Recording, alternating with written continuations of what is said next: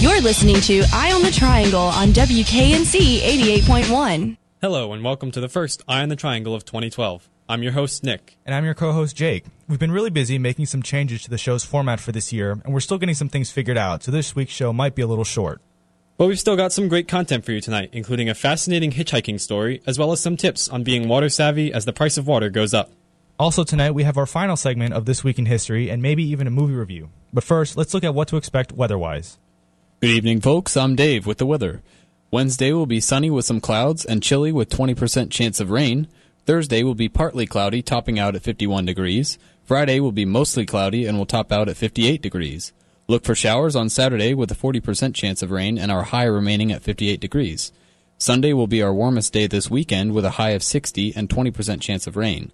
Monday will stay cloudy and will get up to 65 degrees. That should do it for this week's weather. Just remember to bring a jacket to class and watch for rain on Saturday.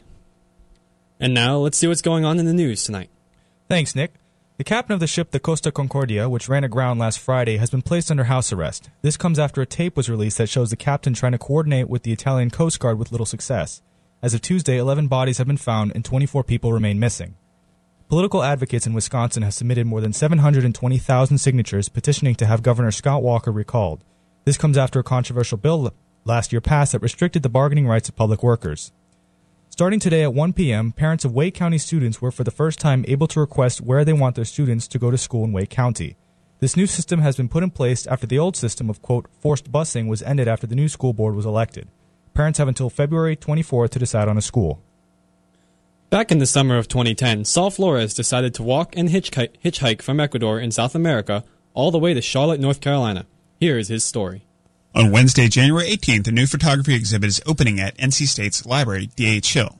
It documents the journey of Saul Flores, a Caldwell Fellow from NC State, as he traveled by foot, thumb, and canoe from Ecuador to the United States. Saul is here to talk about his trek. You call your adventure and your project the Walk of Immigrants. To start with, what is that? The Walk of the Immigrants is a journey from Quito, Ecuador to Charlotte, North Carolina, uh, in which I walked, uh, hitchhiked, I took canoes, I, I, pretty much took every form of transportation uh, in hopes of documenting the journey of migrants that head north to the United States. And uh, I used photography as my uh, major tool. And the whole purpose of this this project was to raise awareness to the racial issues of migrants in the United States as well as selling these images to help fundraise for um, a school in my mother's hometown in Atencingo, Mexico. When did you decide you wanted to dedicate a summer on this pilgrimage, forsaking comforts, risking your life, and pushing your talents far beyond your normal endurance level on a journey that many people consider a last resort? I um I decided when, you know, we you know, through the Caldwell Fellows program, I lead a service trip with uh, Luisa Jaramillo, and my co-leaders now are Kevin Miller and uh, Beth Arias. So every year we go back to the same school and work with the students, and it was upon my return from, you know, our past service trip that I realized how fortunate I was because had my mother not migrated from this community, I would be at this school. And, you know, my educational opportunities have changed so much in the United States. You know, at the time there was so much tension on uh, the Latin American communities in the United States. So I, I think I thought that something needed to be done for these communities. Other than a noble ambition, what did you bring with you on your journey? All right, I brought um, a good pair of sneakers. Um, I brought a rosary, a Nikon D80, and a couple changes of clothes, and that's about it. A toothbrush and you know basic toiletries. No, no passport. Uh, yeah, I, I did have a passport for safety, you know. And how many SD cards did you have on your Nikon? I had maybe 15, 20 SD cards, um, ranging from 2 gigabytes to 8 gigabytes. Um, I think I photographed maybe 20,000 images. And the thing is, I would go sometimes week without uh, an internet connection, so I had no way of transporting these images onto, you know, a larger hard drive. So it was just what I had at that moment. You have to be extremely selective and you have to curate as you photograph, which is, um, I, I, think actually helped my, my um, photography in the end. What were you trying to capture? The struggles and beauties of the Latin American culture. So anything that was positive and anything that was negative, anything that could shed light on these communities and could uh, serve as a tool to educate the American audience. What were you trying to get from this experience? Well, I think um, the number one thing that I wanted to gain from this is empathy. You know, I, I, I really wanted to help uh, showcase the actualities of you know migrants. And um, you know, I'm not not trying to change anybody's opinion. I'm not trying to tell you know an individual what they should think, but you know, just inform them and educate them about this whole process so that they can form their own opinions. And when people see your work, is that impact being made? I think by sharing the stories of these migrants and by sharing the story of the walk of immigrants, um, I have been able to shed light on on the actual journey of the migrants. And I also think that these images will speak for themselves. You know, this is our first exhibition, which is why I'm I'm so excited, is because I I'm I'm not going to have to stand there and explain these pictures or explain these stories, but these images are going to have to speak for themselves. With the photographs being on display now at DH Hill, when you see them, do they still resonate as much as when you decided that this was something you had to capture? You know, that, that's actually a really funny question because I've kind of become attached to these photographs on so many different levels, not just because of their visual composition, but because of the stories associated with these images. Um, many times I see a photograph and, uh, you know, I, I, don't necessarily think about what I, what, what I took the picture of, but I remember my state of mind, whether I was, you know, struggling, whether I was content, whether I was excited. I could identify myself with the image. I could identify my state of mind with the, the photograph. On the nights that you were hurting, that you were scared, that things were rough, was there ever a time that you considered the luxury that you had that most migrants don't? Did you ever say, hey, I've got my passport in my back pocket. Bring me home. Or were you ever tempted to make that call? well, there were many nights that were difficult. You know, I slept in churches, I slept in parks, I slept in huts, I slept, you know, anywhere that I could find a place to stay. But, you know, that, that thought never actually crossed my mind. I was so optimistic about this whole journey. I was so excited about what it could do for the United States. So, no, I, actually, that thought never, never really crossed my mind. Did you make any companions on your journey? That's I, I did unintentionally. Uh, many times I actually was uh, ironically walking with other migrants. So it's a state of mind that I think that I was able to really embody because I traveled with migrants from Africa. I traveled with migrants from Australia. I traveled with migrants from Latin America. I met so many individuals, so many people that had that same mentality, which was, you know, to make it to the United States for the hopes of a better life. Did you notice a difference in the migrant culture from country to country? yeah, there were there were so many cultural differences, but they shared one thing, which was optimism, and it was this optimism for a new life, you know, new dreams, uh, new opportunities, uh, new education. So yeah, there were so many differences, but they all had that, you know, overarching similarity of hope. So how nervous were you when you crossed the Mexico-U.S. border?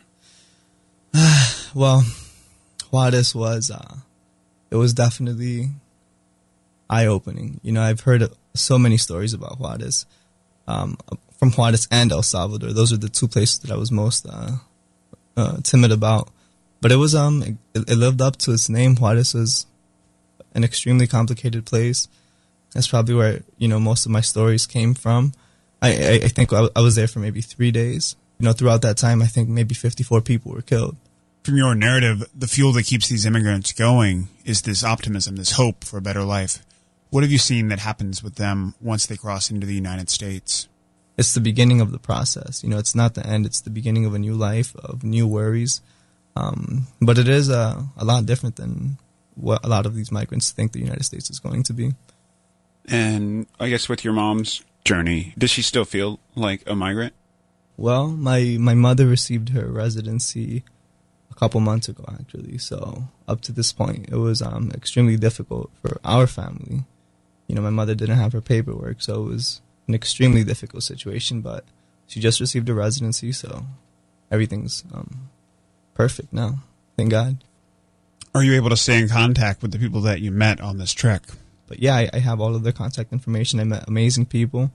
Uh, when I was crossing from Colombia to Panama, uh, I stayed with um, the indigenous Kuna Yala, which is uh, an indigenous group in uh, Panama, and they they took me all across Panama by canoe, which was an amazing experience. Um, I consider them my second family in Panama, and you know they don't have computers, they don't have telephones, but I know that if I want to return one day to Panama, they'll they'll be there.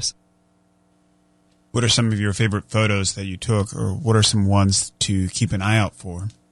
I think my favorite photograph is uh, Threads of a Mayan Child. It was taken in Panajachel, Guatemala, and it's a photograph of a child in um, mined fabric, and I, I think it's top photograph by far. I I think that one is my favorite visual composition. My my top image that I can speak of is actually about a student in Atencingo, which he's holding up a paper plate that says mother, father, daughter, and it illustrates his whole family. But it's really unique because um, he actually lives with his grandmother. His parents migrated to the United States, so he's living, you know, a half life, but he still has that same hope and that same that same ideology of what a family should be. So you could also find that on the website. The website being refiningthelines.com. Saul Flores uses this site to document his photographs and his story. Sales of these photographs support the school that provided you the inspiration and the passion that has been fueling this journey and your continuing service work. Were you able to stop by there on your trek?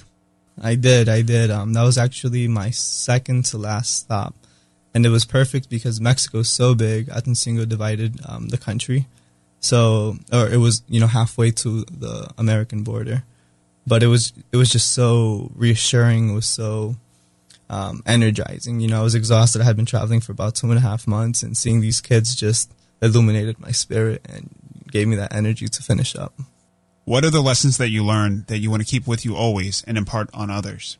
I think my biggest lesson is that that we all desire the same things. We all desire to be happy. We all desire education. We all desire opportunities, and I think it's important that everybody try to understand where other people are coming from. You know, not just Americans on migrants, but migrants on Americans. Everybody has to not only try to educate, but to listen as well. I think it's a 50-50 uh, battle. Is there anything else you want to say about the Walk of Immigrants? if there's anything that has to be said, I, I think it's um, you know, the Walk of Immigrants has gotten so much publicity, has been an amazing project, but I think uh, so many people can do similar projects for their own communities. Um, I think the power of the self is amazing. I think that every college student should um, try to take on something that they love and um, push it as hard as they can and uh, make it work. I think that everybody has that responsibility. I, think everybody has a gift. Everybody has a skill that they're supposed to and, and meant to um, use to, to benefit their community. And I think that everybody should um, know that. The Walk of Immigrants formally opens at 4 p.m. on January 18th with a talk from Saul Flores at the second floor wing of DH Hill Library in Raleigh, North Carolina in the Assembly Room. You can see the work and read his story at refiningthelines.com. For Eye on the Triangle, I'm Jacob Downey. We've all heard about how important a resource water is and how important it is to conserve it, but not everybody really knows how to properly do their part. Nick Savage has a story. Did you know that a single dishwasher load can use 25 gallons of water? Or that a washing machine can use 45 gallons of water per load? With the price of water rising here in Raleigh, let's talk about some of the easy ways to save water. Older toilets use more water than new ones, so replacing them might be the way to go. Shower heads can use up to 3 gallons of water per minute, so be sure to limit your time in the shower. Another idea would be to install a low flow, water efficient shower head. Because washing machines are such water hogs, only run them when you have a full load. Likewise with the dishwasher, larger loads save water. Another tip for your dishwasher is to use the short cycle mode and save 10 of those 25 gallons it uses. The faucet on your sink can use as much as 2.5 gallons per minute, so turning it off while brushing your teeth or washing your hands can sure add up. Using the garbage disposal also uses water. Instead, use food waste as compost for your garden. As for watering outdoors, installing rain barrels and utilizing the water from them is a great and easy way to save water. Diane, a local resident, shares some of her suggestions from how she and her family save water. We have rain barrels daisy chained all around our property. And I use this water to water our vegetable garden with hoses that have holes drilled into where the plants are. And it's better than a soaker hose because it centers the water dripping on the plants. It's really using the rain coming off the roof to feed the plants that are outside. Diane explains that during droughts, her family takes some extra steps to save even more water. We took the water from rain barrels to rinse our dishes before putting them in the dishwasher, to water the plants in the house. We also had everybody take a Navy shower and reclaim the water and use that to flush the toilets. By Navy shower, Diana is referring to a method of showering in which you rinse yourself, turn off the water while lathering, and turn the water back on to rinse the soap and shampoo off. This may seem a bit extreme, but it amounts to a lot of saved water. We were very conservative. We really pushed that. We felt that it made a difference being a large family, that if we did this, it would help. You too can help by employing some of the tips you heard here and hopefully save yourself some money. For Eye on the Triangle, I'm Nick.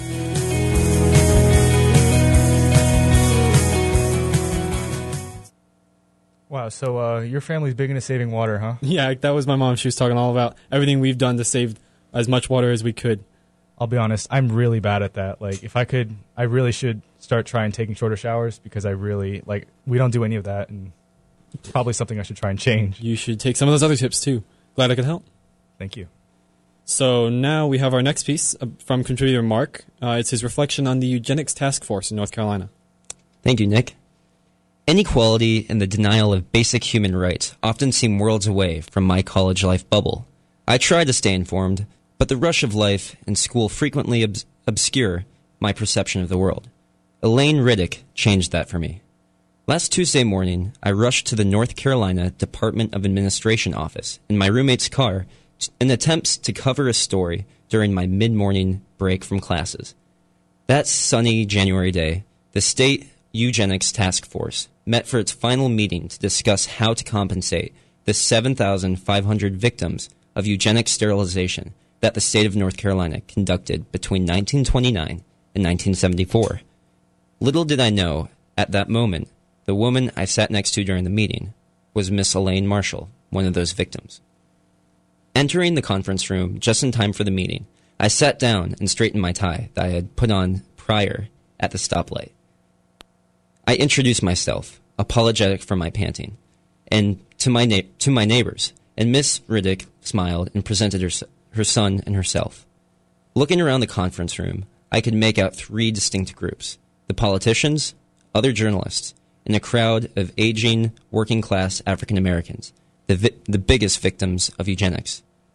During a brief break, I conversed with Miss Riddick and told her I was a reporter with the NC State University student newspaper, The Technician.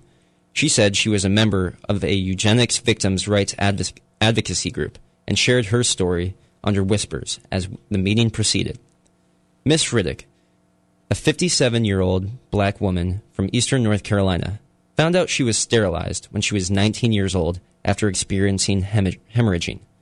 Riddick, the victim of rape at 13 years, gave birth to her son Tony when she was 14, and doctors sterilized her shortly after performing a C section birth. The story I found there wasn't focused on the contrite $50,000 $50,000 of compensation the state is considering to dish out, but rather the injustice Miss Riddick endured as a teenager. With Martin Luther King's birthday on Sunday and MLK Day on Monday, let's celebrate how far we've come regarding social justice, but let's not forget how far we still need to go. The story of Miss Riddick is not an isolated case, and many other people, mainly African American women, suffered from institutional racism and discrimination. Despite the Civil Rights Act of the 1960s and the fact that we have a black president in office, the scars of history are still visible, still visible today. From NCSU Student Media and Eye on the Triangle, I am Mark Herring. That's that's amazing, Mark. That's must have been quite an experience to to witness that and be be there for that and talk to her, especially. It was it was very humbling, and uh, yeah, Miss Riddick, she's a, a sweetheart, and um, my thoughts and blessings to her. I mean, it's really crazy when you think about it. You said it was until the 1970s. Unt- until the 1970s, Until- uh, yeah, until 1974, it was officially repealed in 1978. Uh, and actually, this was common practice among other states. And uh, I read a a public record, uh, which is from the North Carolina Health, uh, like a health science magazine from the 1950s. And this one doc- doctor was advocating that more states do this, and that was a great uh, t- type of preventive medicine. But it was just institutionalized racism, um, and it, it's hard to believe that uh, you know the United States uh, did s- that sort of stuff, and That went on, went on, for so long. yeah, well, and it's just uh, a little scary how conflicting it is with our our values. And it's just, we, we put a man on the moon before we even stop sterilizing people. And it's just really crazy to think about. Yeah, it's it's a little scary. Well, up next we have a review a review about a movie about a family where everything is not as it seems. We bring you Parents.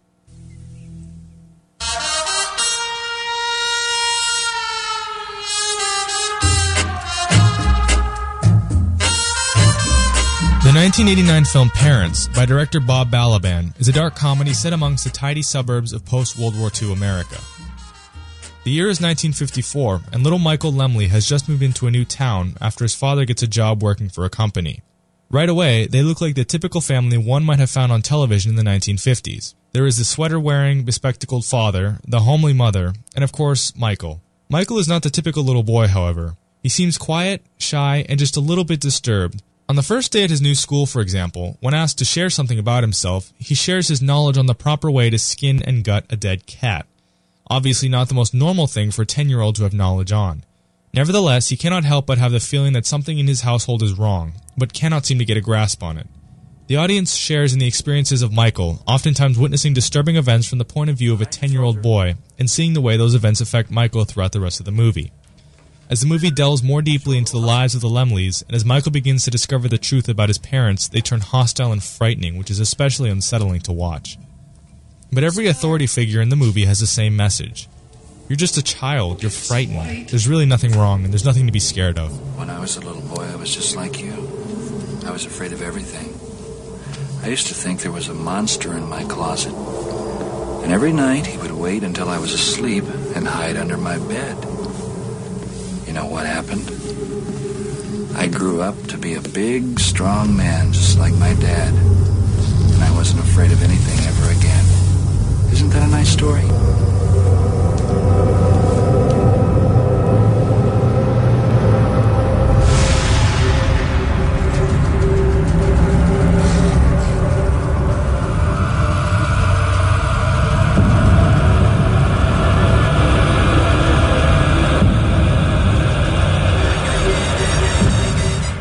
Both Michael and the audience know something is wrong, and it has to do with the meat. The leftovers the family eats every single night.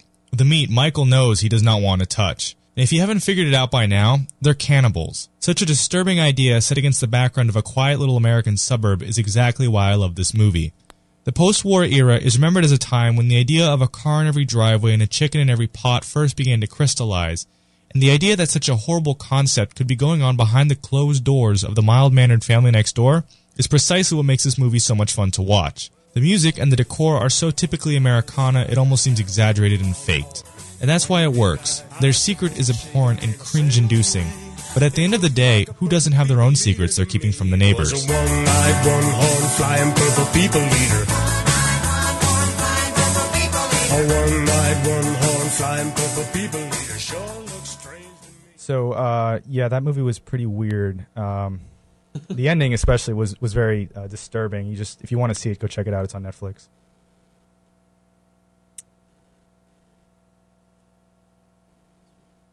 Yeah. And now, sorry about that. Now we bring you this week in history with Nick and Dave.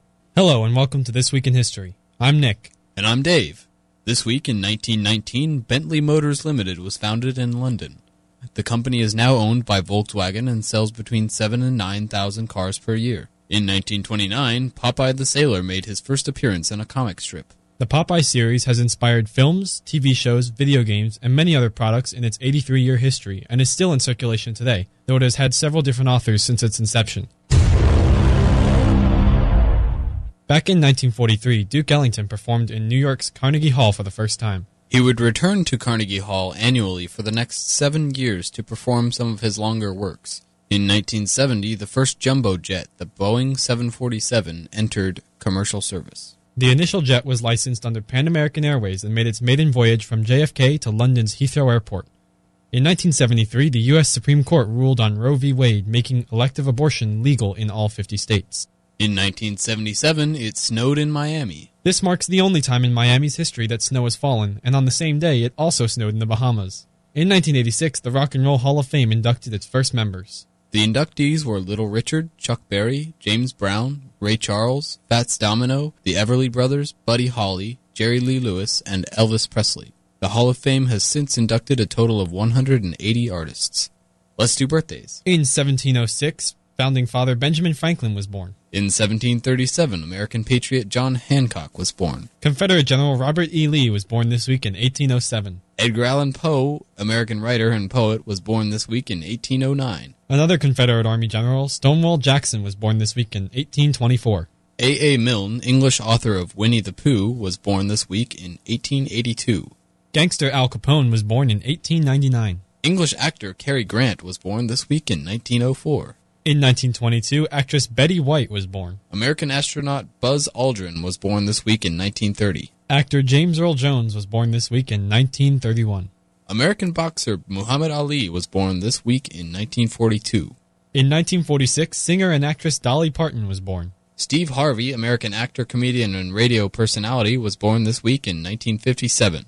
Actor, comedian, and Canadian Jim Carrey was born this week in 1962. First Lady Michelle Obama was born this week in 1964. This week in 1980, actress and singer Zooey Deschanel was born. American actor Jason Segel was born this week in 1980. Well, that's all the knowledge we've got for you this week. I'm Nick. And I'm Dave. Thanks for listening, and keep it historical. Raleigh. And finally tonight, here's what's going on around campus for the next few days. Hello, and welcome to this week's community calendar. I'm Dave. Poetic Portraits of a Revolution will be in exhibition at the Craft Center through February 3rd.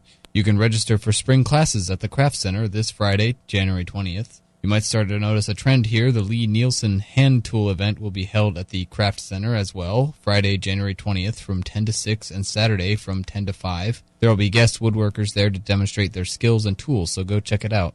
In addition to all these craft centered centered events, we have a rather unusual talk in DH Hill's assembly room tomorrow from 4 till 5. NC State student Saul Flores, who hitchhiked from Ecuador to Charlotte in summer of 2010, will be discussing his experiences and what has happened since his remarkable journey. This is free and open to the public. Lastly, the films 5050, Drive, and Howl's Moving Castle will be playing in the Witherspoon Student Center Theater this weekend. Well, that should wrap up our week nicely. For more information, be sure to check out the calendar at ncsu.edu. And back to you.